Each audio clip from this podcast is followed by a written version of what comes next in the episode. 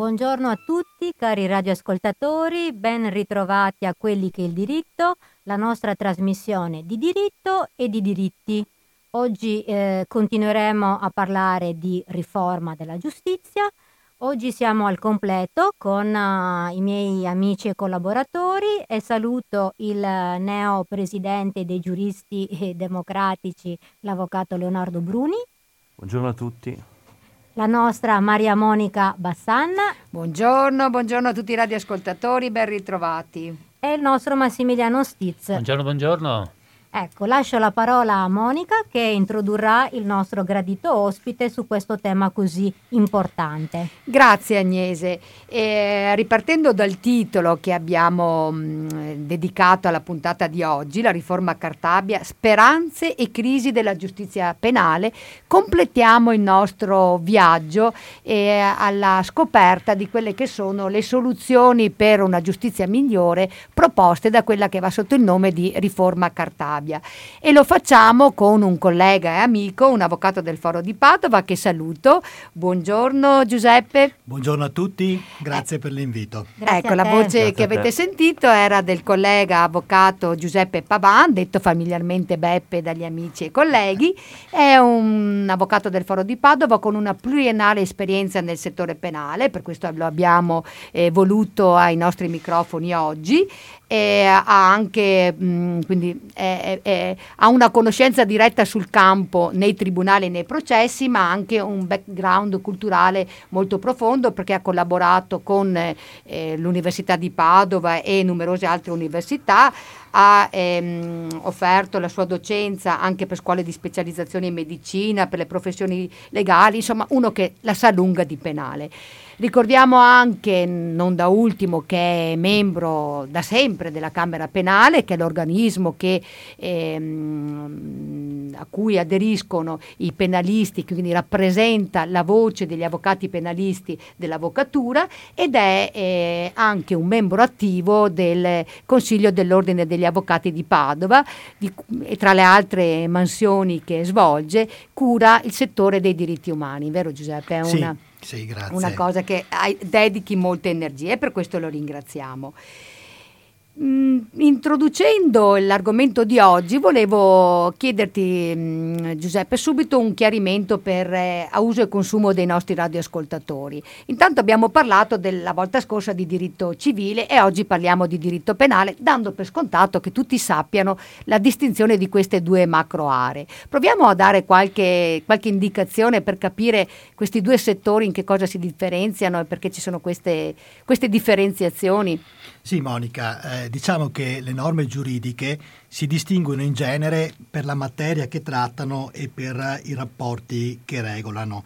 Ad esempio, il diritto civile e il diritto eh, commerciale regolano dei rapporti tra i privati. Poi abbiamo il diritto costituzionale che regola dei rapporti all'interno dello Stato e tra gli enti pubblici insieme al diritto amministrativo, in quest'ambito poi ci sono diverse diciamo, incursioni, nel senso che ci sono sottosettori del diritto come il diritto ecclesiastico che eh, appartengono al diritto costituzionale, diciamo, ai rapporti tra, eh, tra stati, ma eh, allo stesso tempo eh, rappresentano un, sottoisti- un sottoinsieme. Il diritto penale è qualcosa di completamente diverso. Il diritto penale non si individua sulla base della materia che viene a trattare, ma sulla base delle sanzioni, che sono appunto le pene previste dal codice penale, in relazione a eh, determinate condotte che sono previste come reato. Quindi il diritto penale lo troviamo all'interno di tutti i settori dell'ordinamento. Vi sono reati nell'ambito del diritto eh, di, all'interno eh, di fattispecie del diritto civile, la previsione di reati all'interno della, eh, diciamo, del diritto di lavoro e così via. Quindi è una presenza frammentaria all'interno di tutto l'ordinamento giuridico. Quello che caratterizza la pena, la pena della reclusione, la pena dell'arresto, della multa o dell'ammenda previste dal codice penale e che incidono tutte quante sulla libertà personale. Eh, per questo anche, abbiamo paura del, dei processi è, penali. È, è, importante dire, ad esempio, noi parliamo di multa, no? La gente dice la multa, ma non è la multa del codice della strada in cui se non la paghi ti vengono a domandare, diciamo, un, un po' di soldi, a pignorare, a ecco. pignorare un po' di soldi in più. La multa prevista dal eh, codice penale, dalle, dalle, pene del codice penale, è una multa che potrebbe tramutarsi in una, liber- in una limitazione della libertà personale, perché se non la paghi hai la libertà controllata, se eh, violi la libertà controllata hai una pena della reclusione. Quindi è possibile che possa portare diciamo, ad una limitazione della libertà personale. Questa diciamo, caratteristica del diritto penale, questa caratteristica di andare a sanzionare le condotte ritenute diciamo, uh, più eh, gravi dall'ordinamento giuridico, ne fa eh, evidentemente uno strumento ed una uh, parte della normativa del nostro ordinamento estremamente, eh, estremamente delicata, governata da eh, principi di garanzia molto peculiari che si diciamo, concentrano sia per quanto riguarda eh, la diciamo, struttura della norma incriminatrice, sia per quanto riguarda la modalità di accertamento della responsabilità attraverso il processo penale che quindi è qualcosa di diverso e distinto alle sue regole rispetto ad esempio al processo civile. Sì, è un processo molto più delicato, è un processo molto più lungo in cui eh, vi è eh, diciamo, la prova regina e la prova dichiarativa. Pensiamo ad esempio al processo tributario, è un processo completamente documentale in cui non sono ammesse eh, diciamo, le testimonianze, in cui addirittura se tu non presenti dei documenti all'inizio dell'istruttoria poi non potrai più presentarli all'Agenzia delle Entrate. Il diritto penale no, è un, diritto, è un processo in cui la prova eh, principale è la prova dichiarativa insieme ai documenti eccetera eccetera, ma di una estrema eh, diciamo, delicatezza.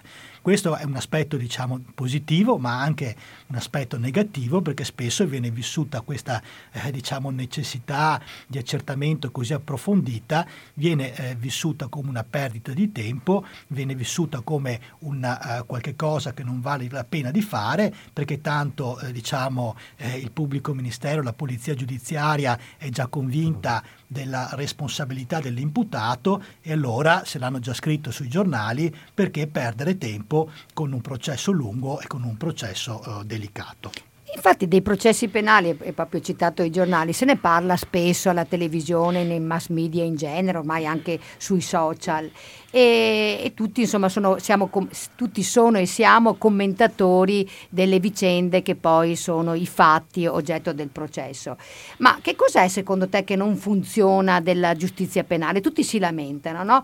Chi è dentro è perché è ingiustamente dentro, e chi è fuori e le, e le vittime sostengono che eh, sono ehm, diciamo ingiustamente sono stati liberati, so, tutti si lamentano, gli avvocati si lamentano, i giudici si lamentano, i cittadini si lamentano. Che cos'è che non funziona della giustizia penale per cui si invoca questa agognata riforma?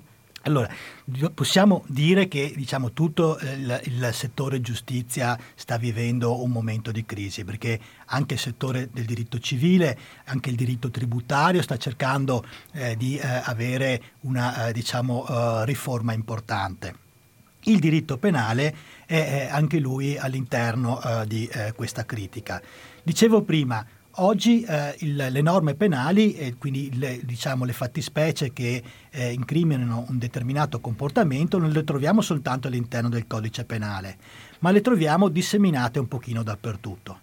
Eh, la cosa più facile per il legislatore è stata per tantissimi anni, nel momento in cui non si voleva, si voleva eh, non, non, si era in grado eh, di controllare un determinato comportamento, prevedere per la violazione, per quel determinato comportamento, eh, la pena eh, prevista eh, per diciamo, le norme di diritto penale. E così abbiamo tantissimissime fattispecie distribuite un po' dappertutto. Pensiamo ad esempio eh, nel diritto del lavoro, nel diritto tributario. Eh, ormai non c'è un imprenditore che non abbia eh, diciamo, un problema eh, di eh, diritto penale o che non abbia avuto una esperienza eh, suo malgrado con il diritto penale. Eh, lo smaltimento dei rifiuti, eh, ehm, anche eh, reati eh, proprio oh, bagattellari che possono essere collegati magari nel momento in cui non c'è alcun eh, tipo di incidente, ma la mancanza di una determinata attrezzatura eh, all'interno di un determinato sistema può comportare un procedimento penale. Questo enorme carico diciamo, di lavoro ha ingolfato ha ingolfato il sistema. E allora le modalità eh, di riforma potevano essere, potevano essere, due. La prima poteva essere quella che è sempre stata ritenuta necessaria dai penalisti, una forte depenalizzazione. Cioè il diritto penale avrebbe avere questa capacità sussidiaria di intervenire solo dove lì altri tipi di sanzioni, quindi la sanzione diciamo amministrativa, la sanzione eh, diciamo diversa dalle pene previste dal codice penale, non sono in grado di garantire l'efficacia eh, deterrente eh, e eh, diciamo, eh, la capacità di impedire la commissione del reato del diritto penale. Così non è stato. Così non è stato e, eh, e quindi questa grande quantità di norme. Una depenalizzazione è molto difficile oggi perché la politica è molto contrastata. Depenalizzare sarebbe, vorrebbe dire andare ad individuare quei comportamenti per i quali non è più necessario prevedere una norma penale. E questa diciamo, debolezza della politica e anche in questo momento incapacità forse del legislatore di avere un, un alto eh, diciamo, livello eh, di eh, conoscenza, perché sarebbe proprio un, un'azione di, di, di delimitazione del confine del diritto penale, si è un po' rinunciato. Quindi troppi reati secondo te? Ci sono, sono troppe fattispecie sono di troppe reati? fattispecie di reato. Alcune... Ma non è che se togliamo i reati è, è, come se togliessimo i delinquenti, cioè nel senso che eh, abbiamo la percezione che aumentino i delinquenti, quindi togliendo i reati rimarrebbero impunite molte situazioni, quindi magari scontenterebbero molti cittadini. Allora, per, alcuni, per alcuni comportamenti devono assolutamente rimanere puniti da quello che è eh, diciamo, il sistema penalistico. Per altri comportamenti probabilmente sarebbero sufficienti altri tipi di sanzioni, mm. cioè altri tipi eh, di, uh, di um, eh, sì, tipo, è una sanzione amministrativa, una sanzione pecuniaria, una limitazione, eh, ehm, una, una, diciamo, anche una, perdita, una sospensione di una licenza e così via, probabilmente avrebbero un'efficacia ancora eh, diciamo, maggiore. Però in agenda, eh, Giuseppe, non è prevista una depenalizzazione. Cioè la riforma Cartabia cerca sì di dare maggiore efficienza al processo, ma in questa macchina che dovrebbe essere più efficiente non entra la depenalizzazione. Non sono riusciti, sono tantissimi anni che si parla di, quest, di porre mano al numero dei reati, ma eh, sostanzialmente vi si è rinunciato proprio per la debolezza della politica che dovrebbe diciamo, andare a selezionare quali comportamenti vale ancora la pena di eh, ritenere eh, che eh, appunto siano puniti dalla sanzione penale e quali invece potrebbero trovare una diversa definizione. E allora la riforma, le riforme degli ultimi tempi eh, che eh, diciamo hanno, eh, a parte la riforma Cartabia che è stata salutata almeno in parte positivamente dai eh, penalisti italiani, eh, negli ultimi anni si è avuto una, un attacco verso il processo penale, cioè si è detto la depenalizzazione non si era in grado di farlo. E allora cosa si dice? Il processo penale è un processo che è troppo lungo, troppo farraginoso, troppo lungo per arrivare ad una sua, eh, diciamo, eh, ad una sua soluzione. Dobbiamo diminuire quelle garanzie difensive che all'interno del processo penale eh, individuando queste garanzie difensive come un ostacolo alla eh, diciamo, eh, domanda eh, di giustizia dei cittadini. Questo è completamente diciamo, eh, sbagliato, eh, è, è diciamo, una, um, si chiama populismo eh, giudiziario, è una, diciamo una, un, un, modo di intendere la giustizia, a mio avviso, ma ad avviso della comunità degli avvocati italiani, completamente sbagliata. Perché si è arrivato a questo? Perché il diritto penale si trova al centro di queste spinte, controspinte, eh, diciamo, giustizialistiche, no? Pensiamo prima della riforma Cartabia. Avevamo, abbiamo avuto il decreto sicurezza nel 2018. Nel 2019 la spazza corrotti che ha innalzato notevol, molto notevolmente eh, alcune eh, pene, ma in particolare ha bloccato la prescrizione del reato. Sostanzialmente per eh, questo diciamo, settore, questa, questa istanza riformista, il cittadino può rimanere sotto, poteva prima della riforma Cartabia rimanere in, sotto processo per un periodo eh, lunghissimo perché bisogna dare la preferenza all'accertamento diciamo, penale piuttosto che eh, alla eh, diciamo, eh, libertà del cittadino di vedere una risposta giudiziaria entro un uh, determinato tempo. Abbiamo poi avuto la riforma, voi sapete, della legittima difesa e poi un secondo eh, decreto sicurezza. Qual è il punto? Il punto è che eh, venendo, essendo venuto meno eh, diciamo, la forza, eh, la, la, diciamo, il consenso che si creava attraverso i partiti politici, i leader politici oggi hanno un dialogo diretto con la popolazione. Si cerca di raggiungere un consenso immediato su temi facili e che siano di immediata presa. Eh, sono tutti fuori uh, eh, i colpevoli, gli innocenti invece sono tutti all'interno. Perché non posso difendermi all'interno uh, della mia uh, abitazione? E tutte queste eh, domande, poste naturalmente in maniera populistica, perché nessuno dice che non ti puoi difendere all'interno della tua abitazione, ma per l'ordinamento giuridico puoi mettere in pericolo la vita altrui nel momento in cui anche la tua vita si trova evidentemente in pericolo. La famosa proporzione della la famosa difesa. proporzione. E allora ecco che attraverso il diritto penale si è ricercato il eh, consenso eh, politico. Ok Giuseppe, tanti gli argomenti di questa puntata, adesso però ti vogliamo intrattenere con una pausa musicale. Ecco, ehm, tra gli argomenti di questa riforma ci sicur- sicuramente ci sarà quello della prescrizione che affronteremo insieme tra un po'. E tra i reati che diverranno probabilmente imprescrittibili ci sono i crimini di mafia. Ecco, noi in Italia abbiamo tra gli altri un primato non particolarmente meritorio, ma abbiamo avuto il processo penale per crimini di mafia più grande di tutto il mondo. Sto parlando del maxi processo di Palermo, quello che è iniziato nell'86 e si è concluso in Cassazione nel 92.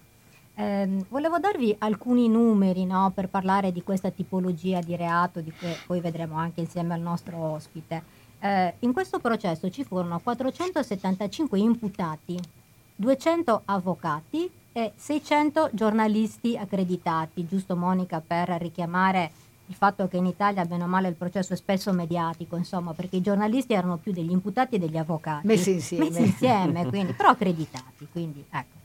la, la Camera di Consiglio durò 35 ore per decidere e ci furono 19 ergastoli e 2265 anni di carcere inflitti ai capomafia, ai colonnelli ai picciotti.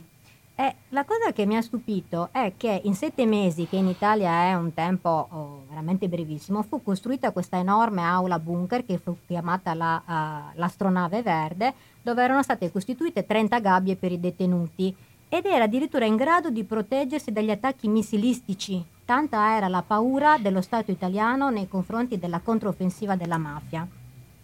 Ecco, eh, in tutto ciò, eh, cosa, dal punto di vista artistico, dobbiamo dire che il fenomeno mafioso però ha spesso ispirato eh, degli artisti, no? dei registi e dei musicisti. Eh, per me l'opera inarrivata inarrivabile dal punto di vista cinematografico è Il Padrino e le musiche che hanno accompagnato la saga del Padrino. Ed è incredibile come in questa saga di estrema violenza il tema d'amore di questa colonna sonora è incredibilmente struggente.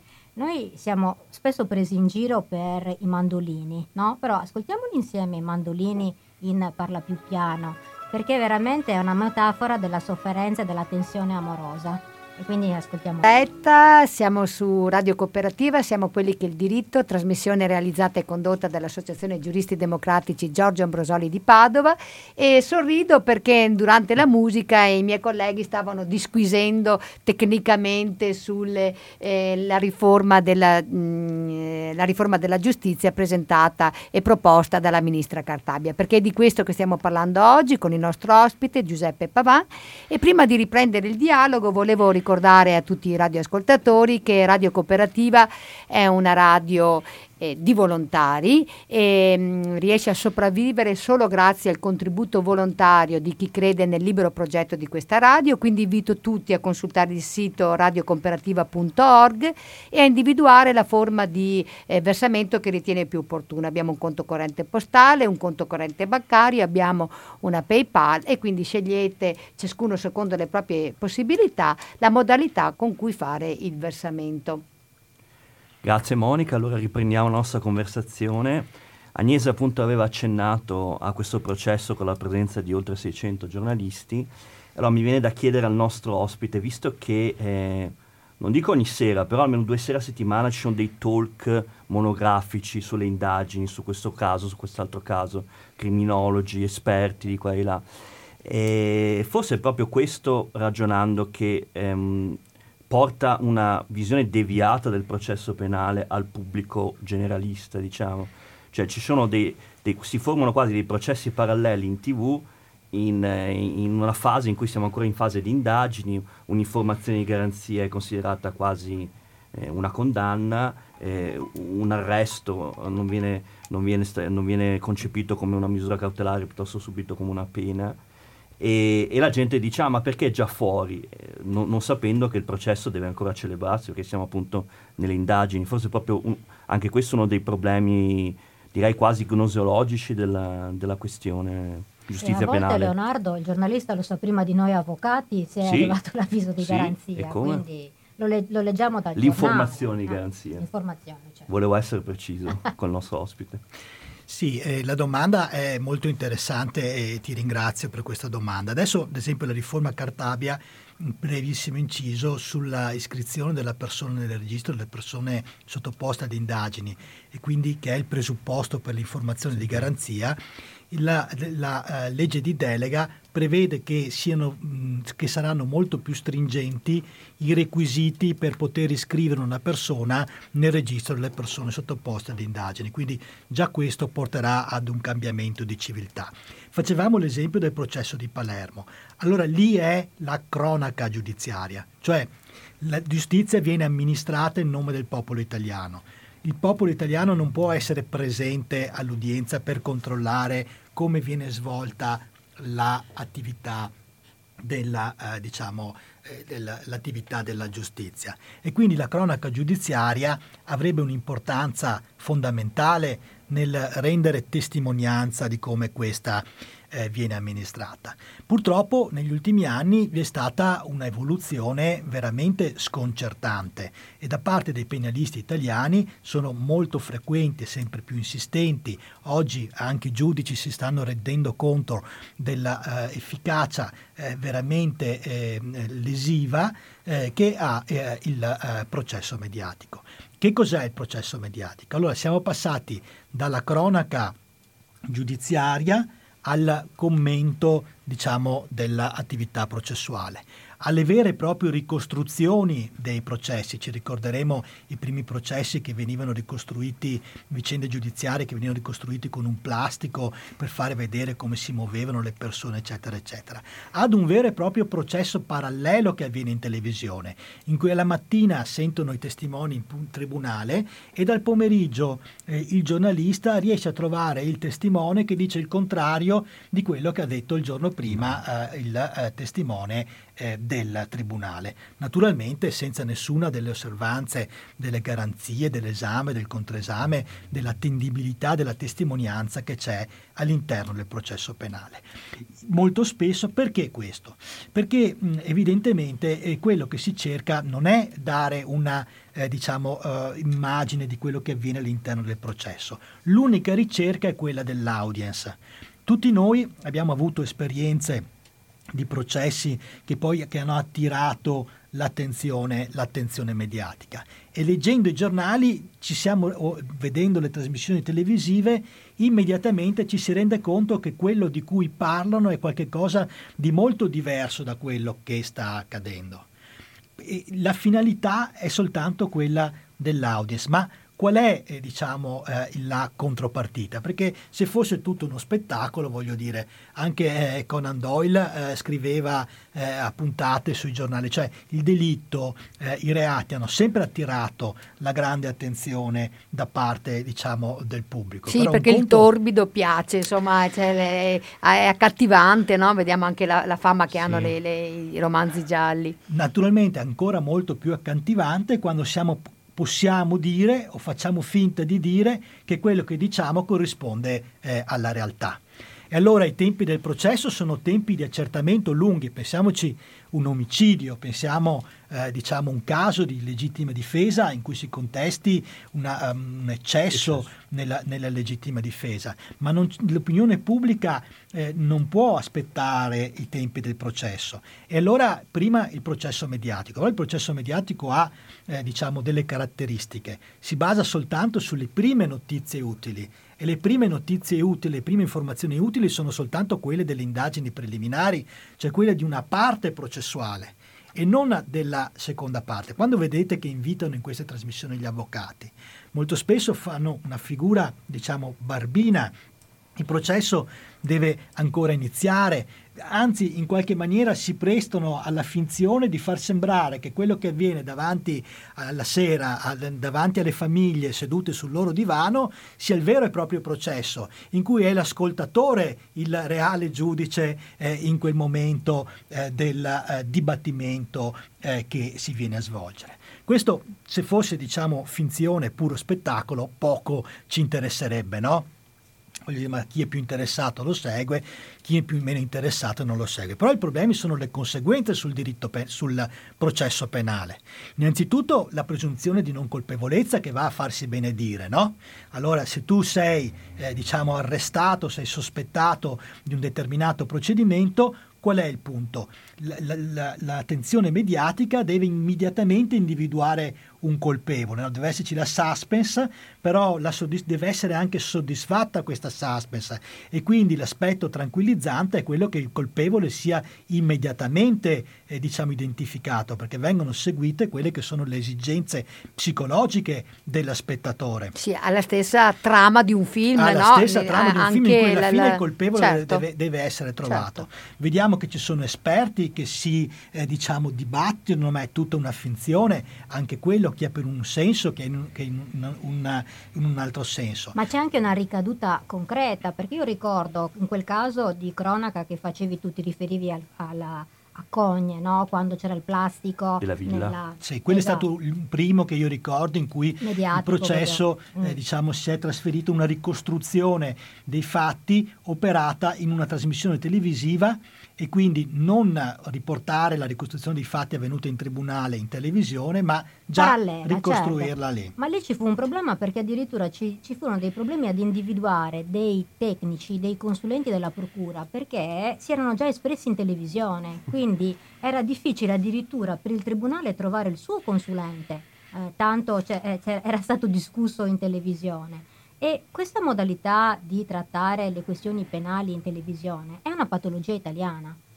Con Max abbiamo dei, dei processi in Spagna, no? processi penali per omicidio e l'Italia viene anche un po' ridicolizzata per questo modo di accettare eh, la trattazione del processo penale in televisione. Addirittura in alcuni processi la spettacolarizzazione è tutta in Italia, mentre dove proprio si celebra non c'è questa spettacolarizzazione. Quindi eh, dovremmo in qualche modo, io credo, correggerla, perché anche il fatto che forse dalla procura, forse la PG parli con i giornalisti, insomma, trovare un distinguo, una, de- una demarcazione, eh, eh, cioè, dovrebbe essere contenuta questa, questa condotta. Allora, eh, qui ci vorrebbe un intervento legislativo, diciamo, molto forte, perché immaginiamoci il testimone che segue tempo per tempo diciamo uh, ogni giorno la determinata trasmissione televisiva e dopo viene chiamato in udienza a testimoniare. Avrà il coraggio magari se ha visto qualcosa di diverso, dalle visioni diverse, da dire, e il giudice nella sua decisione, nel momento in cui l'opinione pubblica ha eh, diciamo, condannato quel determinato eh, imputato, eh, diciamo eh, in, in maniera evidente, in maniera sarà veramente libero perché è pur sempre un uomo, sicuramente eh, un uomo, un, uno specialista della materia, sicuramente pre, mh, particolarmente preparato, ma può esserci questo tipo di influenza e specialmente viene completamente distrutta la presunzione di non colpevolezza. Sì, Perché, questo è molto importante, infatti. Eh, questo è, è, diciamo, il punto. Anche la riforma Bonafede, no? quella eh, che eh, in qualche maniera eh, bloccava eh, completamente la eh, prescrizione del reato dopo la sentenza di primo grado, per fortuna non è mai venuta diciamo, a concretizzarsi questo pericolo. La riforma Cartabia ha definitivamente scongiurato questa possibilità, ma anche lì l'attacco era sulla presunzione di non colpevolezza. Subisci un processo vuol dire che te lo sei meritato, anche se resti 15 anni sotto processo e poi sarai assolto, non mi interessa. Ma il giustizialismo dice, fatto la fatica di arrivare fino qua, devo arrivare alla fine. Probabilmente te lo sei, te lo sei meritato l'opinione pubblica si muoveva, si muove in questo processo mediatico nella stessa identica maniera. Noi con il rugby, con una, la squadra dei rugbisti del tribunale Duralex, siamo stati, eh, facciamo ogni anno diciamo, delle visite eh, di, all'estero in cui visitiamo, facciamo una partitina eh, diciamo, con i locali che ci ospitano e visitiamo magari un'istituzione eh, giudiziaria. Un anno siamo andati a Dublino, alla Corte Suprema che è la nostra Corte di Cassazione, lì paradi- eh, paese di common law, paradiso del contraddittorio, eh, gli avvocati davanti alla Corte Suprema ah, utilizzano ancora la parrucca, la parrucca. E, e, così via. Lì il giornalista entra con eh, la matita e eh, la, eh, diciamo, il foglio di Come carta. fanno a vedere nei film che fa gli schizzi? E sono autorizzati, c'è un rispetto assoluto per eh, l'imputato che fino diciamo, a una sentenza definitiva eh, diciamo, eh, deve essere considerato eh, innocente e un rispetto assoluto per la decisione eh, del giudice. Questo nel nostro paese ormai si è perso. Si è perso per che cosa? Si è perso per l'audience, si è perso per l'incapacità della politica di porre dei freni a delle cose che possono anche essere divertenti, ma che eh, potrebbero essere fatte in maniera del tutto diversa ed eh, adesso addirittura sembrerebbe che l'ultima frontiera del processo mediatico sia quella di una trasformazione in qualche maniera peggiorativa del giornalismo d'inchiesta in cui, non, siccome i processi, magari c'è un periodo in cui, non so, con il lockdown meno eh, omicidi eclatanti su cui costruire, su cui inventare, su cui ricamare, si va a cercare la notizia, ma provocando come agenti provocatori eh, per cercare di capire la reazione delle persone e da lì creare il caso ancora prima che se ne occupi l'autorità giudiziaria. Bisognerebbe che fossimo tutti un po' imputati per capire quanto importante queste considerazioni che stai facendo, ma ci torneremo su questi argomenti. Bene, allora visto che è molto impegnativo l'argomento di oggi, adesso facciamo un'altra, uh, un'altra interruzione, Giuseppe. Ehm, si parlerà anche di reati di terrorismo, no? ce ne parlerai quando affronterai la questione della, della prescrizione. E quindi vorrei sentire insieme a voi i zombie dei cranberry. Ehm, eh, volevo però spiegare un concetto, no? forse non tutti sanno che il concetto di terrorista nasce in Francia ed era un termine istituzionale, che era un membro del governo. Era un membro del governo dal 1793 al 1794. Chissà quante battute potremmo costruire su questa etimologia. Veramente. No, ma infatti adesso ci arrivo a queste, a queste battute che non sono... Eh, ovviamente il terrorismo è un vecchio, oh, un vecchio meccanismo, no? però la veste politica ce l'ha nella Francia di... Comitato eh, di salute pubblica. Esattamente, ecco però deriva da terror, tremare, insomma, queste, queste politiche un po' di forza. Ma vi è proprio un dibattito giuridico a livello internazionale perché non si trova la definizione giuridica di terrorismo. Okay? L'Italia non ce l'ha proprio, l'Italia nella sua Costituzione c'è l'articolo 17 e l'articolo 18 che dice bisogna riunirsi ma pacificamente, ma non si dice che cos'è. Gli Stati Uniti hanno una uh, definizione, la più forse completa di, di terrorismo. Ma perché non si trova questa definizione? C'è stato uno studio sociologico in Francia che dice così, il terrorismo è un termine così pieno di connotazioni emotive che si fa fatica a utilizzare quella categoria che eh, Weber diceva essere la avalutatività, cioè dobbiamo cercare di fare scienza togliendo gli aspetti emotivi a un termine che dobbiamo usare in maniera tecnica e scientifica. Addirittura questo studio dice così, ogni volta che ci si avvicina al termine terrorista ci sono le due Weltanschauung, cioè le visioni, Del per mondo. cui, esatto, Hamas, le Brigate Rosse, Al-Qaeda, cosa sono? Combattenti partigiani o efferati e sanguinari eh, omicida? E quindi insomma c'è questa... Dipende sempre dalle prospettive, no? Eh, anche esatto. Mazzini era un terrorista. Esatto, anche Mazzini può essere definito un terrorista. E quindi ehm, e anche nei, nei, telegiornali si fa fatica a capire questo termine, questo fenomeno, perché anche la sinonimia non aiuta, integralista, fondamentalista, estremista, cioè non si sa che cos'è. Eh, l'esempio classico di questa dicotomia dal punto di vista sociologico, ma anche criminale, è il caso di Yasser Arafat, che è un Nobel per la pace nel 1994, poi due anni dopo gli Stati Uniti lo avevano definito il più terrorizzante terrorista mai esistito, quindi capite che il problema effettivamente è reale. In questo dibattito, che dura quindi da più di 60 anni, eh, è intervenuta Anna Arendt che ha detto così, eh, ricordiamoci però che non dobbiamo far coincidere in tutte le rivoluzioni l'elemento della violenza perché quando un uomo si ribella vuole liberarsi da un'oppressione. Ecco, quindi ha riportato il dibattito in termini più, come dire, eh, dialettici. Ehm, questa canzone che vorrei sentire con voi l'ha scritta la Dolores O'Riordan che purtroppo ci ha lasciati all'esito dell'attentato terroristico dell'Ira in Gran Bretagna. E gli zombie sono tutti quelli che fanno finta di non vedere la violenza in tutti i modi. Rientriamo in diretta, è il momento della rubrica del nostro uh, Massimiliano Stiz che ci parlerà uh, di diritto ambientale. La sua rubrica si chiama Facciamo il punto. Ecco che Max non ha saputo resistere nuovamente alle musiche del padrino, ma in realtà ecco la sua sigla d'inizio. Buonasera, buongiorno a tutti. Abbiamo un problema con la sigla, però facciamo la rubrica lo stesso. Oggi eh, riprendiamo il discorso che abbiamo fatto tempo fa anche con una puntata dedicata sul diritto ambientale sul diritto degli alberi, che è una cosa diciamo che la redazione... Una bellissima lezione, eh, puntata sulla resilienza, vero? Col professor Giai Petit di Padova. Sì, vero, abbiamo vero. parlato della resilienza degli alberi. Allora, ehm, a noi piace anche guardare al di fuori insomma, dell'Italia, anche al di fuori dell'Europa, perché dire, il mondo ci insegna sempre tante cose e in particolare in questo ramo del diritto noi abbiamo molto molto da imparare. Oggi volevo parlarvi di alcune sentenze della Corte Costituzionale e della Corte Suprema colombiana. Vedete perché la Colombia? La Colombia mm, diciamo, l'abbiamo scelta perché è uno Stato che, pur essendo molto distante da noi, ha alcuni elementi che ci, ci accomunano nell'analisi giuridica. No? È un paese di civil law, quindi insomma, ha una Costituzione, tutte le cose come ce l'abbiamo noi, le leggi, insomma, non i precedenti come gli anglosassoni.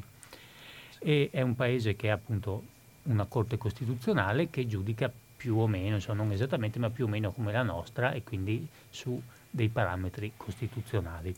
E, ehm, le sentenze delle quali io vi parlo oggi sono in particolare una prima sentenza che è del 2016 e che eh, riguarda il caso del Rio Atrato, che è lì un fiume diciamo, che c'è in Colombia e che era messo in particolare pericolo dall'attività mineraria estrattiva che si svolgeva lungo quel, lungo quel fiume un'attività che procurava sversamento di sostanze inquinanti, in particolare mercurio e cianuro, diciamo, per dare l'idea della, del pericolo che c'era.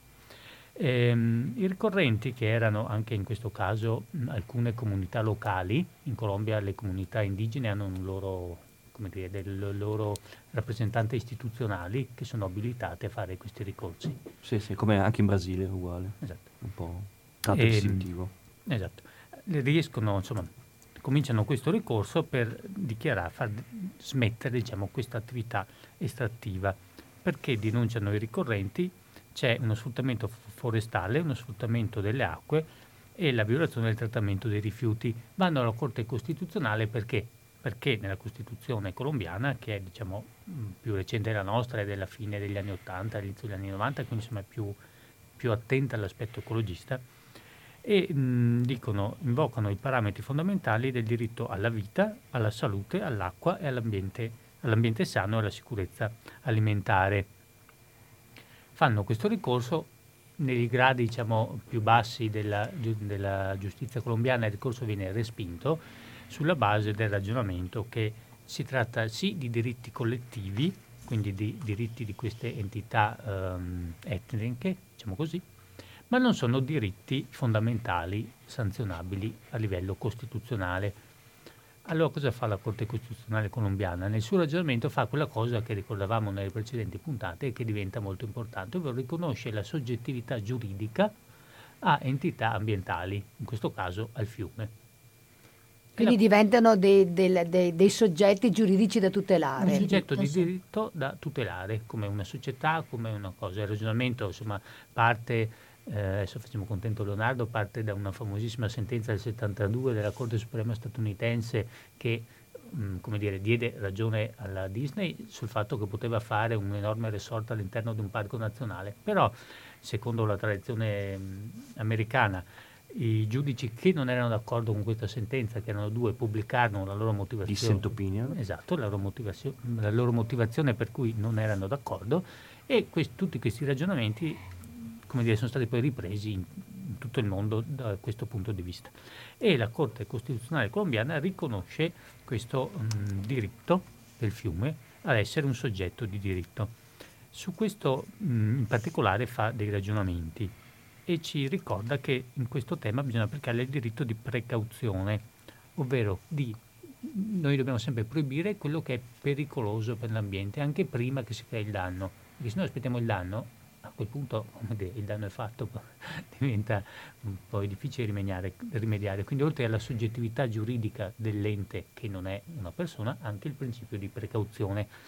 Questo principio di precauzione, unitamente al, al principio di solidarietà intergenerazionale, intergenerazionale, questo è difficile da dire in radio, è stato praticamente uno dei principi cardine, dei due principi che poi la Corte Costituzionale tedesca nel 2021 un'altra sentenza della quale abbiamo già parlato, ha, um, sostanzialmente la Corte Costituzionale tedesca cosa ha detto? Ha um, dichiarato incostituzionale una legge tedesca, quella sul clima, perché non rispetta a sufficienza um, l'ambiente, ovvero non dà dei parametri stringenti in materia temporale e quantitativa sulle emissioni CO2, quello era il caso del quale abbiamo parlato. Quindi questi principi un po' che nella giurisprudenza diciamo, mm, direi mondiale delle Corti Supreme si ritrovano, mh, mm, sono molto importanti perché danno l'idea che comunque nel mondo qualcosa si sta muovendo per la tutela ambientale, soprattutto al di fuori dell'Europa dove è più semplice riuscire a riconoscere la personalità giuridica a delle cose che non sono le, gli uomini, perché sostanzialmente hanno una loro attitudine che deriva dal riconoscimento di una eh, così, viene a dire, divinità diffusa, cioè eh, l'indiano e il colombiano che credono che il fiume, per, che per loro è una C'è divinità. C'è una sacralità esatto, interna. E le comunità che vivono, come in questo caso le comunità indie, questa sacralità che loro riconoscono a questa entità fa sì che nella loro percezione sono già qualcosa che esiste autonomamente da noi no? e quindi riconoscere la personalità giuridica diventa per loro più semplice. La seconda sentenza riguarda, è della Corte Suprema della, della Colombia, riguarda la foresta amazzonica colombiana è una sentenza del 2018. Questa mm, ci piace ancora un po' di più perché i ricorrenti sono un gruppo di giovani che fanno ricorso come i tedeschi poi nel 2021 per far riconoscere il loro diritto ad avere un mondo migliore per quando saranno più adulti. Eh, utilizzano i parametri, i parametri costituzionali che intanto la Corte Costituzionale colombiana ha già detto che esistono e sono costituzionali. E ci sarebbe un altro discorso, insomma, il ragionamento per arrivare a quello ci porterebbe un po', troppo alle lunghe, e impugnano eh, anche lì la legge ambientale colombiana perché non rispetta il piano, cioè perché non rispetta gli accordi di Parigi sul clima e il piano nazionale di sviluppo che lo Stato colombiano aveva già fatto per la deforestazione. A questo punto anche a livello di Corte mh, Suprema c'è il riconoscimento della personalità giuridica del, di un ente che non è una persona, quindi della foresta amazzonica, e addirittura lì fanno un passaggio ulteriore e ci dicono che dobbiamo passare a una visione da antropocentrica a ecocentrica antropica, ovvero l'uomo è importante, quindi antropico rimane, però l'uomo nel rapporto all'ambiente, perché viceversa non avremo una, dire, una lunga... Bella questa immagine. Piace la, Monica? Sì, mi piace perché è molto visiva, è molto chiara, no? spostare l'attenzione da un punto all'altro. Sì, diciamo che questo noi lo verifichiamo anche tutti i giorni, adesso pochi giorni fa c'è stato un temporale e al Vignasio è stata mezzo alluvionata, eh, sì. che nemmeno nel 66, e Abano. e Abano, quindi insomma voglio dire, sono temi che noi ne parliamo così a un livello giuridico e con delle prospettazioni che sembrano astratte, ma in verità sono molto concrete perché i danni che arrivano sono, cioè li vediamo tutti i giorni e derivano tutti da un rapporto tra, tra l'uomo e l'ambiente, esatto, che non è fatto con un principio di prudenza e con un principio di diciamo, leale collaborazione, se la vogliamo dire.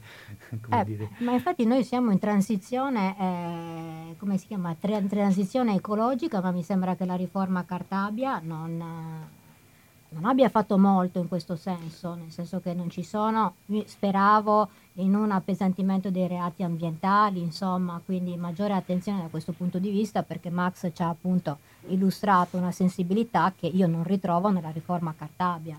Mm, non, non, ho sì, visto questo. La riforma Cartabia interessa diciamo, il, processo, il, processo, penale e non eh, diciamo, il diritto penale sostanziale. Sicuramente anche sotto questo profilo qualche aspetto positivo può essere visto, ad esempio la giustizia riparativa, cioè sono introdotte una serie di istituti che, possono, che affiancano diciamo, alla repressione del diritto penale anche la possibilità di modificare, di riparare al, po- al proprio comportamento. Questo comporterà degli importanti vantaggi sotto il profilo sanzionatorio e può quindi essere uno strumento di incentivazione verso l'eventuale riparazione di danni anche in, uh, in campo uh, diciamo, uh, della tutela del diritto dell'ambiente. Giuseppe, ritornando alle, alla um, riforma Cartabia, alle speranze che in tutti i giuristi infonde una modifica del nostro sistema attuale, perché è importante salvaguardare alcuni equilibri all'interno del processo penale? Perché il processo penale è fondamentale, è una cartina tornasole della civiltà di un, di un, di un paese. E qual è il ruolo degli avvocati dentro questa questo rito che si consuma nelle, nel, nel, processo penale. Ci puoi aiutare a capire sì, meglio? Eh, la domanda è bellissima, eh, Monica, ti ringrazio. Eh, avrei tantissime cose da dire su questo punto, però per far trasmettere un po' così ai nostri eh, telespettatori quelli che possono essere non solo diciamo, le notizie fondamentali, ma anche un po' le preoccupazioni personali dei penalisti e così via. Vi parlavamo prima del diritto, del diritto penale. Allora, la norma penale che comporta appunto la, la, cui violazione comporta una limitazione della libertà personale, ha determinate diciamo, garanzie. Può essere disciplinata soltanto diciamo, dalla legge, deve essere la violazione di un comportamento che sia tassativamente diciamo, determinato dalla legge perché? Dalla legge contro diciamo, la possibilità della, eh, che il, il, potere esecutivo eh, venga a eh, diciamo, prevalere sulla libertà eh, dei cittadini e sui suoi poteri rappresentativi.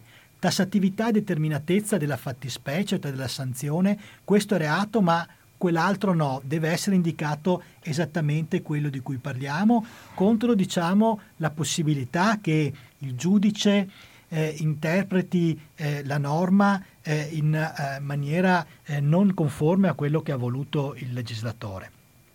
Pena eventuale alla fine del processo.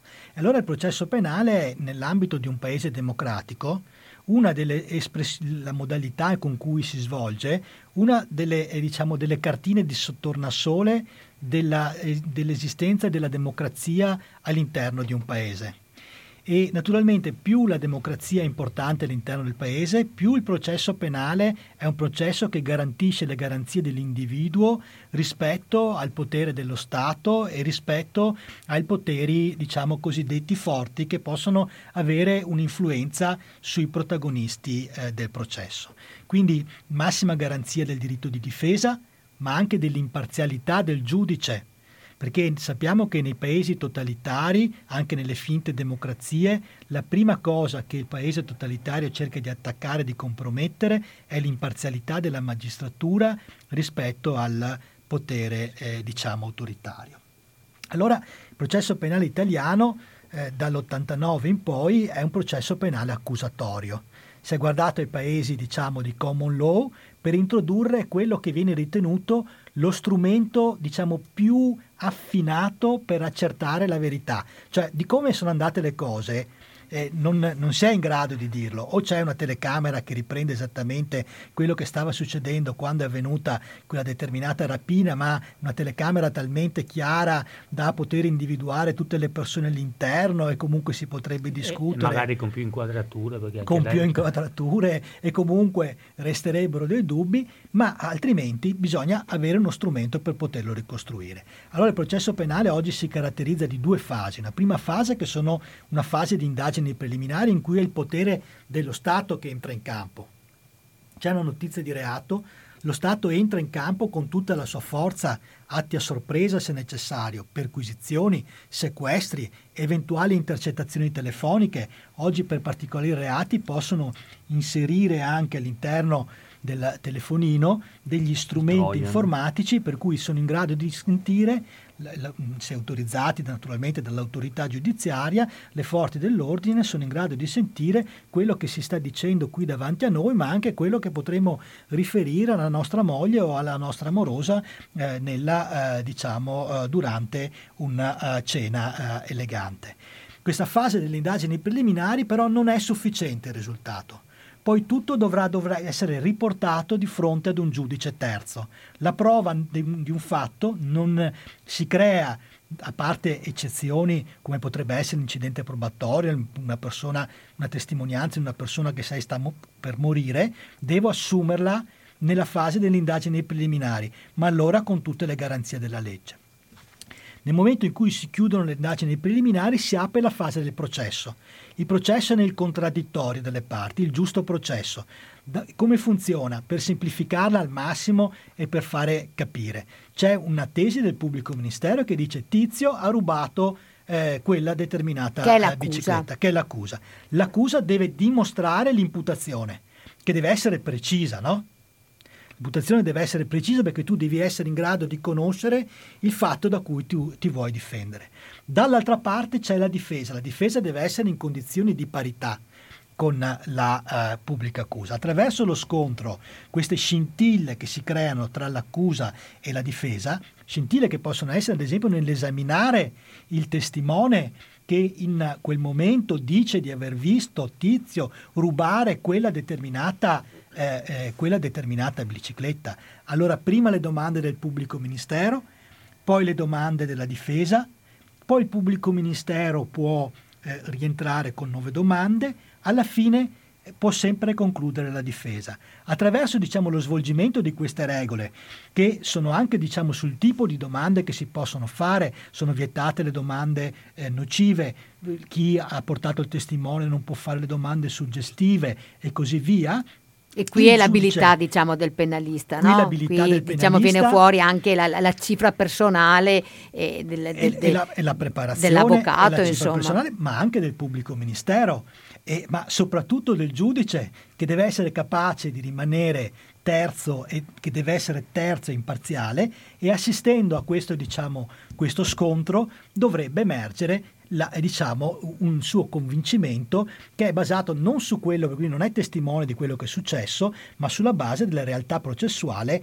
che in quel momento si è creata. Naturalmente tutto questo porta via del tempo, necessita un impiego di energie, ci vuole un pubblico ministero, ci vuole un avvocato, ci vuole un giudice, un cancelliere, devono essere citati i testimoni, deve essere fatto un capo di imputazione Quindi è uno strumento molto delicato, ma al quale non si può assolutamente rinunciare l'importanza della parola nel processo penale. No? oggi si vuole andare, eh, ad esempio, la riforma Cartabia, se ha uno, un aspetto negativo, ad esempio il processo in Cassazione eh, diventa un processo quasi sempre cartolare. Anche il, il processo cartolare significa solo di carte, sulla no? base di documenti. Devi fare una richiesta per, per poter partecipare e così via. Il giudizio di appello eh, diciamo, eh, allo stesso modo. Ed invece eh, la parola è una, diciamo, uno dei dati che caratterizza la persona umana, anche lo scritto, per carità, anche il documento scritto, ma nel momento in cui il penale, il primo elemento dell'accertamento è il fatto del reato e poi ci sono le questioni giuridiche, ecco che la vicinanza eh, diciamo anche oggi io sono qui con voi, il fatto di essere qui con voi mi porta a parlare guardandovi negli occhi in una certa maniera. Vedo se eh, mi ascoltate, se mi capite, se state in questo momento eh, dicendo, facendo altre cose o se l'argomento vi interessa. Se l'argomento non vi interessa, cambierei magari l'argomento. La stessa cosa è l'udienza penale, in cui la verità, alla fine, la verità processuale si raggiunge attraverso un'interazione anche emozionale tra il giudice, l'avvocato, eh, il pubblico ministero, il testimone e così via. Quindi uno strumento molto delicato, sicuramente molto dispendioso, ma che deve essere eh, diciamo, assolutamente eh, eh tutelato. Ma non si dovrebbe allora, scusa Giuseppe, lavorare su avvicinare questo momento del processo al fatto, perché se il testimone è testimone dopo cinque anni, eh, questo, stesso che il tempo è passato. Questo è, è, è diciamo, il frutto dell'enorme mole eh, di eh, procedimenti penali che ci sono. Allora, in una situazione normale di un'azienda, d'accordo, nel momento in cui il lavoro aumenta molto, cosa fai? Aumenti il numero delle persone che lavorano a quella determinata azione. Allora, pensatevi che adesso hanno fatto un concorso per cancellieri, voi lo sapete, tanti nostri colleghi eh, hanno eh, diciamo eh, anche con esperienze professionali eh, diciamo importanti hanno preferito eh, partecipare eh, a questo tipo di concorsi. Ben venga che l'avvocatura che dei bravi avvocati diano il, il loro contributo.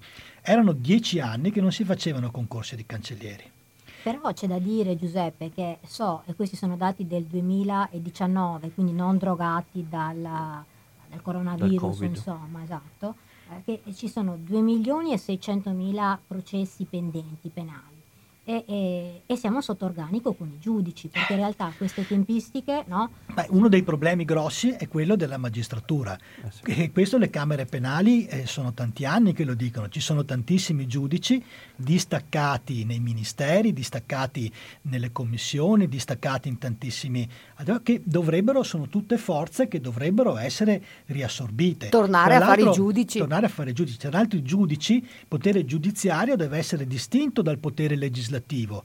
Nel momento in cui il potere giudiziario è diciamo, alla base dell'attività legislativa nel Ministero di Giustizia, ecco che si crea anche una contaminazione che da molti non è vista con favore. Se noi andiamo a vedere le riforme ultimamente, non ci sono riforme che portino ad un organico del giudice. Viene da domandarsi perché. Perché in fondo voglio dire, noi, voglio dire, magari il cittadino non è abituato come noi ad avere a che fare, diciamo, ad avere un'interlocuzione con i giudici. D'accordo? Che cosa si cerca giudi- nel, nel, giudice? Che cosa cerchi? Cerchi la preparazione tecnica, di sicuro, ma non, non, non siamo a livello, diciamo, eh, del, del, eh, del di uno scienziato, quindi devi avere una preparazione tecnica sicuramente diciamo, importante, devi essere una persona equilibrata e devi essere una persona che sia all'interno, che sia in grado di capire eh, diciamo, come funziona, quindi in grado di giudicare, quindi che vive all'interno della società.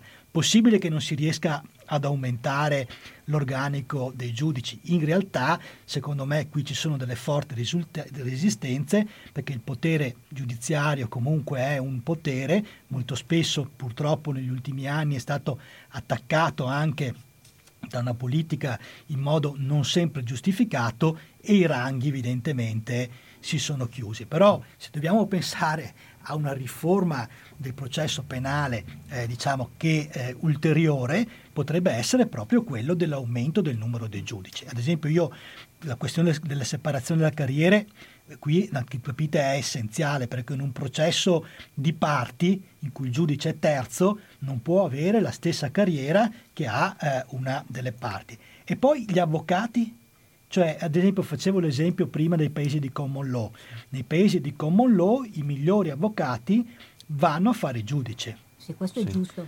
Allora, da noi questo potrebbe essere un problema sotto questo profilo. E i migliori avvocati si sono formati come pubblica accusa. No, invece da noi i giudici quando vanno in pensione vanno a fare gli avvocati. sì, esatto. È il contrario, vero? Adesso ci sono le commissioni tributarie che, assom- che, ass- che diciamo, assorbono eh, molti giudici diciamo, in pensione. Ricordiamoci che il limite diciamo, è stato abbassato da 75 anni, vanno in pensione a 70 anni. Mm. Questa è stata una scelta che ha tolto molti magistrati che magari potevano essere ancora ancora attivi, perché un presidente di corte d'assise, un presidente di tribunale, eccetera, eccetera, non è diciamo, lo sportivo che deve usare le gambe per segnare eh, diciamo, in porta, per buttare in porta il pallone, ma deve essere una persona riflessiva e che abbia l'esperienza di poter giudicare in queste situazioni. Uno dei problemi dell'avvocato che possa appartenere alla magistratura è questo. Nei paesi di common law ci sono, voi sapete, i barrister e il solicitor.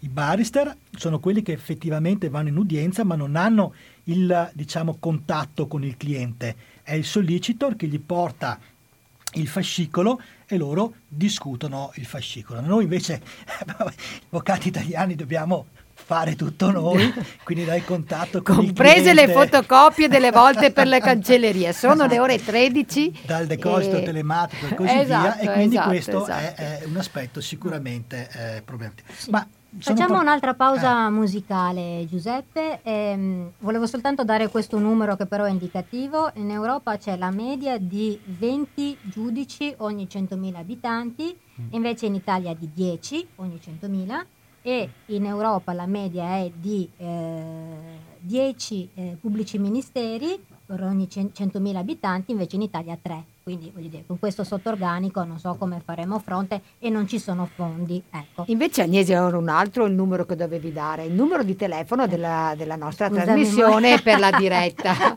che è lo 049 880 90 20, ripeto 049 880 90 20, per porre delle questioni al nostro ospite, l'avvocato Giuseppe Pavan del Foro di Padova eh, noto penalista e cercate di essere contenuti nelle domande e da in questo momento apriamo le telefonate. Prima di dare la parola alle telefonate, però intanto si prenotano. Si prenotano, esatto. Allora pre- mm, presento intanto questa, questo pezzo, la colonna sonora di Sotto Accusa, è un film dell'88 con una meravigliosa Jodie Foster. Jodie Foster, esatto, che vinse anche l'Oscar come migliore attrice e c'era anche Kelly eh, McGillis che tra l'altro faceva l'avvocato di lei. Faceva l'avvocato, esatto, di Sara Tobias che era stata stuprata e ne parlo proprio perché anche la violenza sessuale rientra tra di i gru- reati. Di gruppo tra l'altro. Di gruppo, la, um, quella sentenza, questo è tratto da una storia vera, non è romanzato, furono condannati anche coloro che avevano incitato gli esecutori materiali dello stupro, che sì. è veramente... Ma era diritto al cinema, l'abbiamo commentato... Anni fa. Qualche anno fa, anni mi ricordo fa, sì. Sì.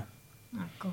Ehm, sì, volevo ehm, darvi questa notizia. L'OMS, l'Organizzazione Mondiale per la Sanità, ha fatto uno studio del problema medico delle donne che subiscono violenza non è solo piccola, un piccolo disagio sociale o psicologico di poco conto, ma le donne che subiscono violenza eh, richiedono gli interventi del Servizio Sanitario Nazionale con molta più frequenza delle, delle altre donne e si verificano delle cose che ho letto che mi hanno lasciato, questo è uno studio del 2002 aggiornato nel 2010, queste donne hanno continue infezioni urinarie che non smettono più, hanno delle sindrome di dolore cronico addominale che non ha una ragione scientifica ma non se ne liberano e problemi eh, ginecologici e riproduttivi, nel senso non riescono ad avere bambini le donne che sono state violentate. E, e quindi l'OMS diceva attenzione perché il danno è anche di questa natura, quindi ehm, vedremo poi con, con, Giuseppe Pavani in che modo vengono allungati i termini per la prescrizione, ma noi ascoltiamo la musica di Vanessa Anderson, che è quella musica in cui Jodie Foster è lì vicino al jukebox prima di essere stuprata dal gruppo. Aspetta. E continuiamo la nostra conversazione con il nostro gradito ospite Giuseppe Pavan e volevo chiedergli eh, diciamo, la vexata question di questa riforma o comunque il punto di partenza che era la riforma Bonafede e il superamento della riforma Bonafede, cioè il punto della prescrizione. E vorresti dire ai nostri ascoltatori cos'è, cos'è la prescrizione, come funziona, perché è un istituto importante nel processo penale? E perché tutti ne parlano, soprattutto gli avvocati. Mm. Allora, che la difendono a spada tratta. Allora, la prescrizione eh, è sempre stata prevista all'interno del nostro codice eh, di eh, procedura penale. Sostanzialmente, a parte per alcuni reati che, per cui la prescrizione non è prevista, ad esempio il reato dell'omicidio doloso, si ritiene che a distanza di molti anni eh, dalla commissione del fatto, eh, lo Stato perde l'interesse alla persecuzione di determinati reati ed anche la distanza così elevata dalla commissione del fatto ne impedisce eh, l'accertamento, pensiamo ai ricordi del testimoni rispetto a eh, quanto eh, era accaduto in allora. E così eh, diciamo ehm, questa eh, prescrizione è un decorso del termine, decorso del tempo dal momento della commissione del fatto, decorso questo tempo senza giungere ad una sentenza definitiva, il eh, reato eh, si eh, estingue. Questa è la regola generale. Per dirvi, la prescrizione media per i reati, prima di queste diciamo, riforme, era di sette anni e mezzo, cioè c'erano sette anni e mezzo dal momento in cui commetti il fatto perché si potesse arrivare ad una uh, sentenza uh, definitiva. Naturalmente se prima c'è una sentenza di assoluzione il problema uh, non si poneva, però poteva naturalmente esserci anche un'impugnazione del pubblico ministero. Per i reati di bancarotta, per fare un esempio, abbiamo una prescrizione di 12 anni e mezzo del, per questo tipo di reati. Voi capite che una persona accusa in seguito ad un fallimento, no? Viene accusata di, aver, di aver sottratto dei beni dal fallimento, 12 anni e mezzo a mio avviso erano più che sufficienti per dire Stato hai contestato questo determinato reato, non sei riuscito a dimostrarne la responsabilità o ce l'hai fatta o la cosa è finita. La riforma Cartabia, per farla, diciamo, buona fede, per farla molto breve, diceva dopo primo, la sentenza di primo grado il reato non si prescrive più. Io tu potevi arrivare fino a altri dieci anni sotto processo senza che eh, diciamo, questo avesse delle conseguenze sul processo stesso. La riforma Cartabia interviene ed è una riforma di scopo perché la comunità europea ha, aveva eh, diciamo, ha, ehm, eh, condizionato l'erogazione dei fondi eh, per il, um, recovery, fondi, fund. per recovery Fund a eh, diciamo, anche la soluzione ad un accorciamento dei tempi processuali. Quindi siamo obbligati, no? penale, sì. no, no. Si vuole un accorciamento almeno del 25%, d'accordo? Quindi nel piano di resilienza e ripartenza questo è stato uno dei punti fondamentali eh, posti dal nostro, eh, ministro, dal nostro eh, Presidente del Consiglio dei Ministri Draghi. Quindi una riforma di scopo, per questo scopo. Ha cercato di farla come meglio era possibile. C'era un progetto Lattanzi fatto molto bene, poi il progetto è entrato, Lattanzi ex presidente sì. della Corte Costituzionale, giurista eh, insigne, è passata attraverso la grattugia,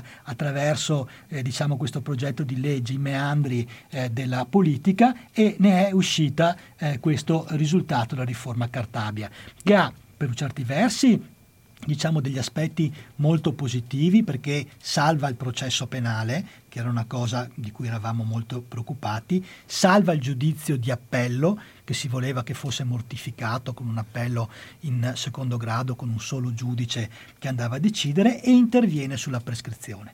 Come interviene sulla prescrizione? Chiudo brevissimo per lasciare lo spazio alle domande. Dopo la sentenza di primo grado la prescrizione non decorre più cessa di decorrere. Quindi rimane questo punto della riforma Bonafede.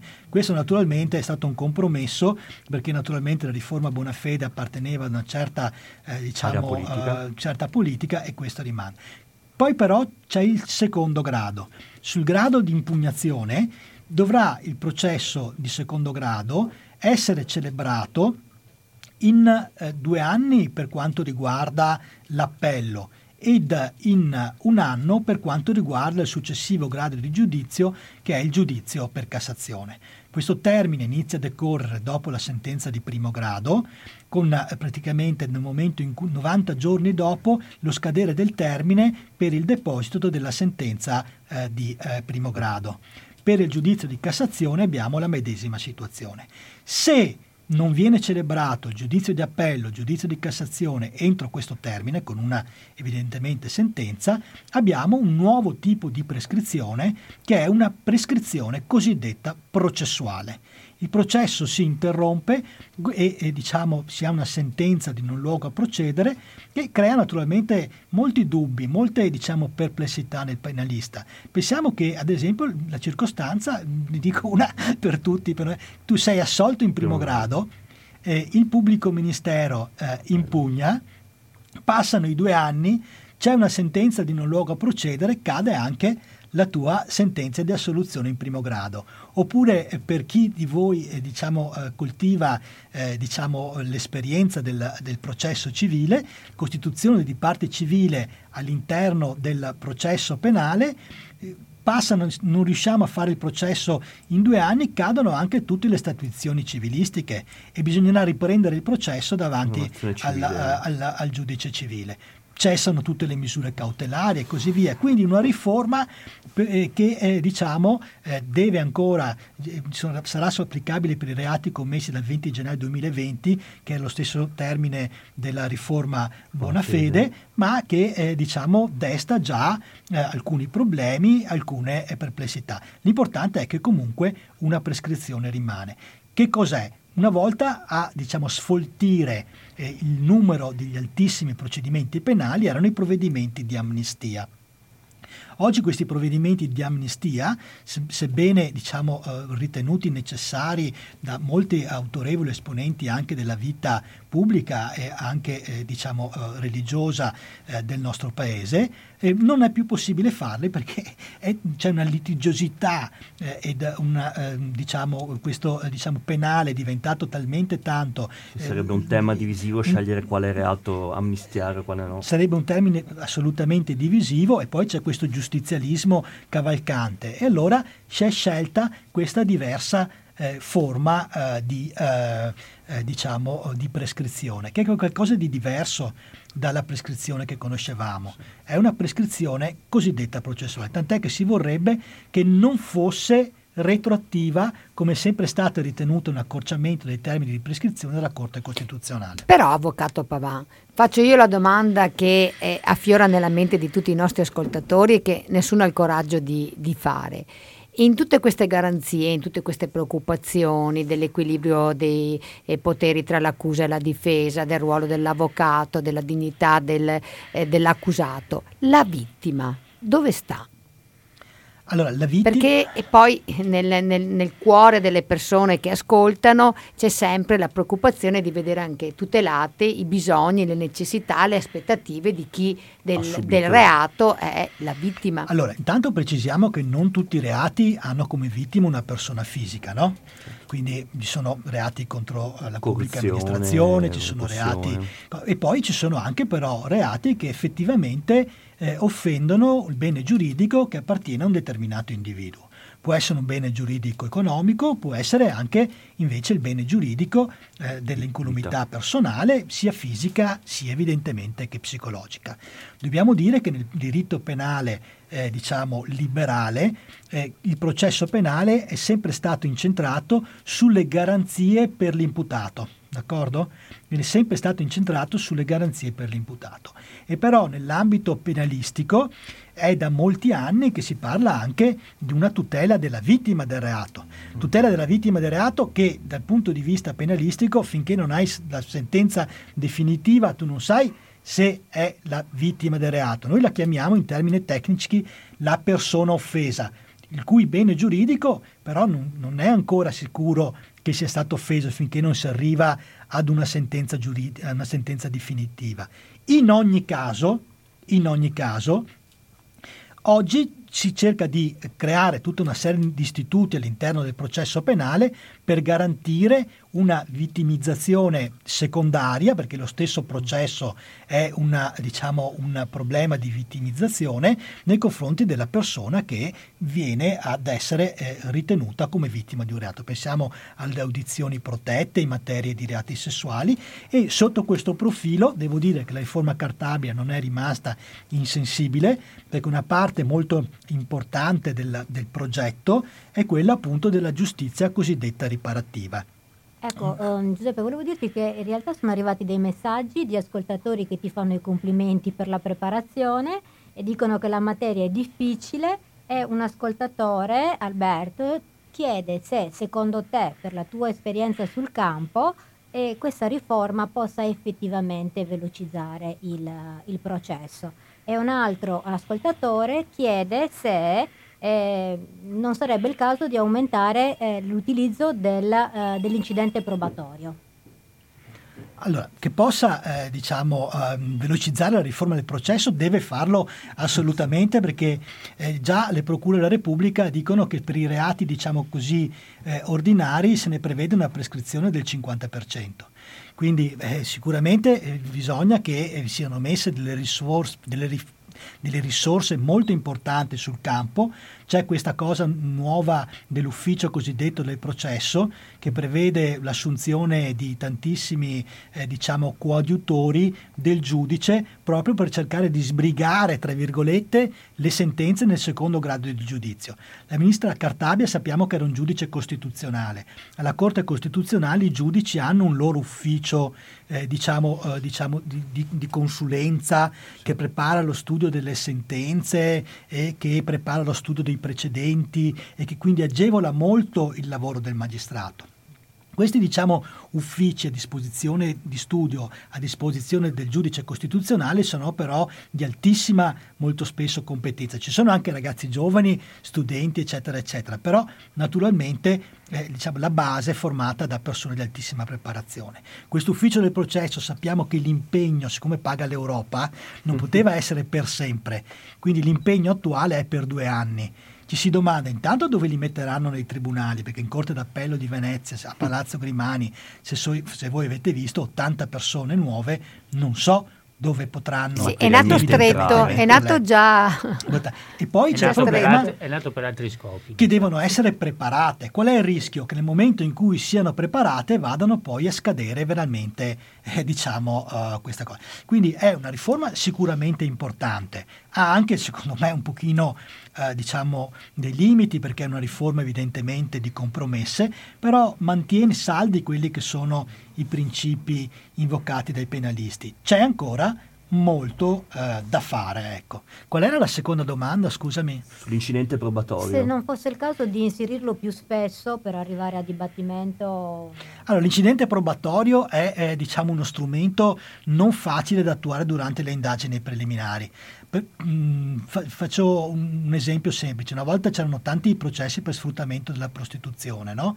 in cui testimo- i testimoni diciamo, del, del, del, dei fatti di cui veniva accusato la persona accusata di sfruttare eh, la prostituzione di altri erano le eh, persone che eh, eh, diciamo, ehm, svolgevano questo tipo di attività. Molte eh, volte erano persone straniere e quindi era possibile prevedere che queste persone, una volta individuate, e nel giro di, po- di, poco tempo potessero rendersi irreperibili. Questo è uno dei casi diciamo, in cui è consentito l'incidente probatorio. Che spieghiamo un attimo cosa vuol dire ai nostri ascol- è ascoltatori. È un'anticipazione del dibattimento nella fase delle indagini preliminari. Non viene sentito, se tu ad esempio hai visto una cosa Monica e eh, dicevamo prima eh, se hai assistito a una truffa ad una persona anziana. La persona anziana fa la denuncia, la polizia giudiziaria dice la Monica eh, era lì vicino e ha visto che questa persona mi ha abbracciato per carpire in qualche maniera la uh, mia fiducia. Polizia giudiziaria assume da te le informazioni, d'accordo? Questo scritto un domani non può, essere portato davanti al giudice come prova dei fatti. È la, è la separazione delle fasi la separazione delle fasi. Prima. Dovrai essere tu ad andare davanti al giudice a raccontare per filo per segno quello che è successo. La tua precedente dichiarazione potrà essere usata in aiuto alla tua memoria eh, solamente. Nel momento in cui invece c'è un rischio che la prova si perda, adesso tu sei Per esempio io mi vado, magari vado andare all'estero devi per andare sempre. all'estero per sempre perché hai perso la testa, non, non, eh, eh, ha vinto su una nave eh. super enalotto o in difesa delle balene eh, su, una, su, una, su, una, barca eh, di Greenpeace e così ecco che allora può esserci l'esigenza, però l'incidente probatorio bisogna anticipare il dibattimento, quindi vuol dire un grosso dispendio di energie. Magari fosse possibile, perché per certi procedimenti probabilmente sarebbe, sarebbe eh, molto valido. Procedimenti diciamo di, contestazione eh, di fatti non eccessivamente gravi, in cui è possibile magari la, la, l'acquisizione di testimonianze molto brevi, potrebbe essere uno strumento eh, necess- mm, utilizzabile eh, in, uh, in, questo senso. Forse, come dicevamo all'inizio, tenere questo processo penale, che è questo strumento molto dispendioso, molto prezioso per le cose veramente gravi. Allora, quest, allora, questo è quello che stanno facendo con la giustizia sostitutiva, no? con le sanzioni sostitutive. Sanzioni sostitutive sono tutte una, no, sanzioni sostitutive e comunque riti alternativi, riti alternativi. riti alternativi sono tutte delle possibilità che sono date all'imputato di non arrivare al processo, d'accordo? E quindi l'affidamento in prova, la messa alla prova e così via, che prescindono da un reale accertamento della responsabilità e, cons- e consentono una fuoriuscita tranquilla. Infatti la riforma Cartabia, uno diciamo, dei temi principali per alleggerire il processo penale che resta in tutto il suo diciamo, eh, elemento di altissimo livello per accertare la verità, dovrebbe anche tramite questa riforma essere riservato soltanto ai casi che veramente eh, lo meritano. Sì, e quindi insomma, diciamo che c'è l'attenzione a questa... Sì, c'è l'attenzione, sì. Sì, ecco, un'altra uh, ascoltatrice ci scrive dicendoci che suo nipote è stato preso in, con la guida è stato d'ebbrezza e che ha fatto, credo che si riferisca alla messa alla prova, chiede ed è molto contenta. Chiede se non sia possibile aumentare i casi di messa alla prova. Sì, eh, effettivamente è così. Eh, I casi di messa alla prova, qui, questo, per, la, per, la, guida in stato di ebbrezza c'è un istituto diverso che è il lavoro di pubblica utilità e che però sostanzialmente funziona come una messa alla prova. Eh, il progetto, eh, questo, questa diciamo, legge di delega, eh, impegna il eh, governo ad precisare eh, proprio ad ampliare i casi della messa, eh, della messa alla prova. Che poi non vuol dire messa alla prova, spieghiamo che cosa vuol dire. Vuol dire svolgere, in alcuni casi sei affidato ai servizi sociali, ma non è sempre così, è per particolari tipi eh, di reato. C'è un lavoro di pubblica utilità ed il giudice compie per affidarti, per, per, per permetterti questo percorso alternativo, un giudizio di prognosi sul fatto che tu, svolgendo questo servizio eh, diciamo eh, sociale, questa messa alla prova, non commetterai altri reati. Cioè non è una cosa che tu mm. chiedi io ti devo dare, te la do se prevedo che. Una delle riforme cartabili è che adesso, questa l'ho trovata molto intelligente questa cosa, non sarà soltanto il giudice dell'esecuzione a dare la messa alla prova, cioè dopo che c'è stata una sentenza di condanna, ma potrà già il giudice di primo grado, nell'emettere la sentenza di condanna, disporre la messa alla prova. Eh, Giuseppe, voglio chiederti, ti lancio una provocazione, torniamo sul tema della prescrizione se, se consenti.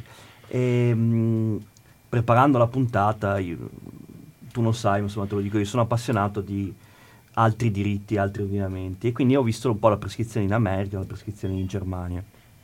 Ho visto che tra l'altro in Germania proprio c'era quello che prevedeva la riforma una fede, cioè dopo la, prima, dopo la sentenza di primo grado la prescrizione non decorre più fino alla sentenza definitiva.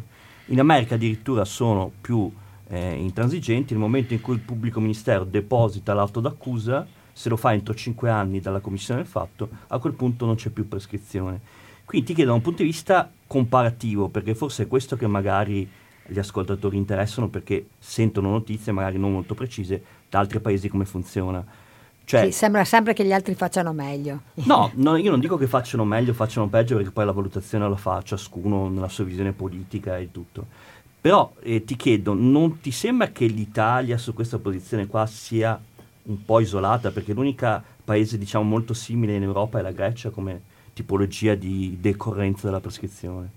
Allora, diciamo che se i processi si celebrassero in breve tempo, non si porrebbe il noi problema. non avremo il problema della prescrizione. Da noi però i problemi, i processi non si riescono a celebrare in tempi brevi. Quindi c'è un problema di prescrizione, perché io vi assicuro che se tu hai un processo, facciamo il processo medio della prescrizione prima della riforma Bonafede che abbiamo detto per fortuna non è mai entrata in vigore, d'accordo? Un processo di sette anni e mezzo della tua vita sì, e poi magari sei assolto, la tua vita resta appesa a un filo.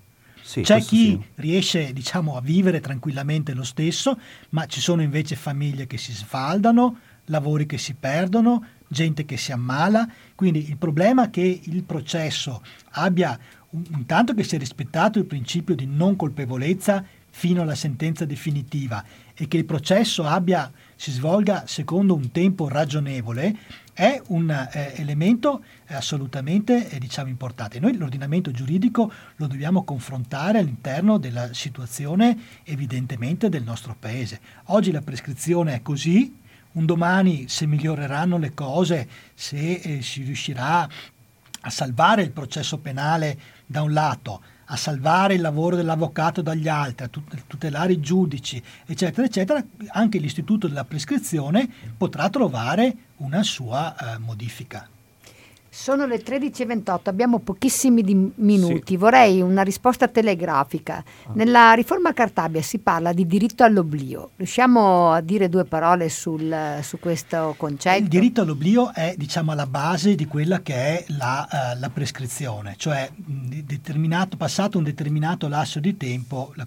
Un, un problema, una diversa accezione del diritto all'oblio è che una volta che hai subito un processo penale, e magari che si risolve con una soluzione, ma che può anche risolversi con una condanna, tu hai il diritto ad diciamo, riprendere la tua vita in maniera tranquilla. Oggi i mass media, eh, internet e così via, se sei stato, non so, firmato in stato eh, diciamo uh, di ebbrezza eh, cinque anni fa e purtroppo la tua notizia, eh, la notizia è finita sui giornali, tu magari hai esaurito completamente diciamo, il tuo debito eh, con la giustizia per quella guida eh, sconsiderata a bordo di un'auto, però continui ad avere la stigmate eh, della presenza della cosa. Adesso la riforma Cartabia su questo punto non prende diciamo, una posizione, parla del diritto all'oblio con riferimento diciamo, alla prescrizione.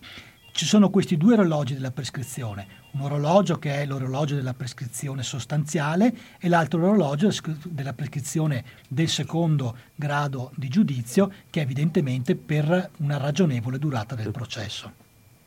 C'è qualche altra domanda? Giuseppe, hai un telespettatore per te, anzi un radioascoltatore, scusami. Io sono Gianluigi Delle Frontolo. Ecco, io vorrei dire però che nella riforma Cartadia c'è stata un'omissione gravissima che è stata quella di eh, non bloccare la prescrizione per i, reati ambientali, eh, di bloccare la prescrizione, di rimettere la prescrizione per i reati ambientali e questo insieme ai reati di mafia e tanti altri reati diciamo gravissimi. No? Ecco, io vorrei sapere perché hanno messo questo, questa voce eh, di, sui reati ambientali. E, e questo, perché? perché per fare indagini sui reati ambientali in genere eh, occorre molto tempo perché i problemi sono tanti, le leggi sono contorte, complicate, eccetera, eccetera. La ringrazio comunque della trasmissione. Grazie. Sì, grazie. E questa è una bella domanda. Allora, dobbiamo, dobbiamo, dire, eh, dobbiamo dire questo. I reati ambientali, per come sono strutturati, molto spesso sono reati permanenti, cioè reati in relazione ai quali eh, n- non si esaurisce con una determinata condotta che può essere circoscritta al momento in cui, ad esempio, hai effettuato lo spazio espandimento all'interno della falda, ma prosegue poi per tutto il periodo fino a quando non hai rimosso la causa dell'inquinamento. Per i reati permanenti la prescrizione non eh, inizia a decorrere fino non a quando è cessata la permanenza. La riforma Cartabia eh, per, questi, per diciamo, i reati che ha preso in considerazione, eh, quelli di mafia e così via, non è che non sia prevista la prescrizione, è prevista una prescrizione ma con una possibilità di eh, ampie proroghe. Ora, eh, logicamente questa eh, diciamo, uh, riforma è una riforma di cantiere, cioè dà delle linee generali uh, al, al, al, governo per andare a seguire quello che eh, il legislatore gli ha indicato. Sicuramente è perfettibile e eh, se diciamo, eh, si sentiranno insufficienti sotto alcuni profili, c'è il tempo per eh, evidentemente eh, poter modificare eventuali manchevolezze. Quindi ci ritorneremo a parlare della riforma della giustizia quando comincerà a muoversi tema e vedremo. Vero, è un tema infinito che ci occuperà in tantissime trasmissioni. Abbiamo sforato grandemente il nostro tempo, ringraziamo i radioascoltatori che ci hanno seguito fino a qui, eh, buon pranzo e un caro saluto da parte di Monica e un grazie infinito, infinito a Giuseppe Pavan che si è prestato, avvocato del Foro di Padova, che si è prestato a ragionare con noi, l'abbiamo incalzato con tantissime questioni a cui tenuto bada eh, bene tutte le nostre provocazioni. Complimenti anche da parte mia, Giuseppe, ti ringraziamo. Volevo ricordare ai nostri radioascoltatori che la prossima puntata, quella del 28 ottobre, avremo gli avvocati, avremo Enrico Ciligot e la dottoressa Silvia Rossini che ci diranno dove va il pubblico impiego. Ah, poi alla luce delle, dei, dei, movimenti e delle attuali, interessante, interessante. Ringrazio la redazione, come si dice, e tutti gli ascoltatori. Grazie Giuseppe, noi salutiamo quindi la nostra compagine, il nostro Leonardo Bruni. Grazie, ci ritroviamo il 28. Maria Monica Bassan, grazie Monica. Arrivederci e risentirci presto. Il nostro Massimiliano Stiz. Buongiorno a tutti. Ancora un grazie a Giovanni Pavana del Foro di Padova grazie. e un saluto da me che è Agnese Usai. Buon pranzo. Ciao a tutti. Ciao a tutti. Grazie. Ciao.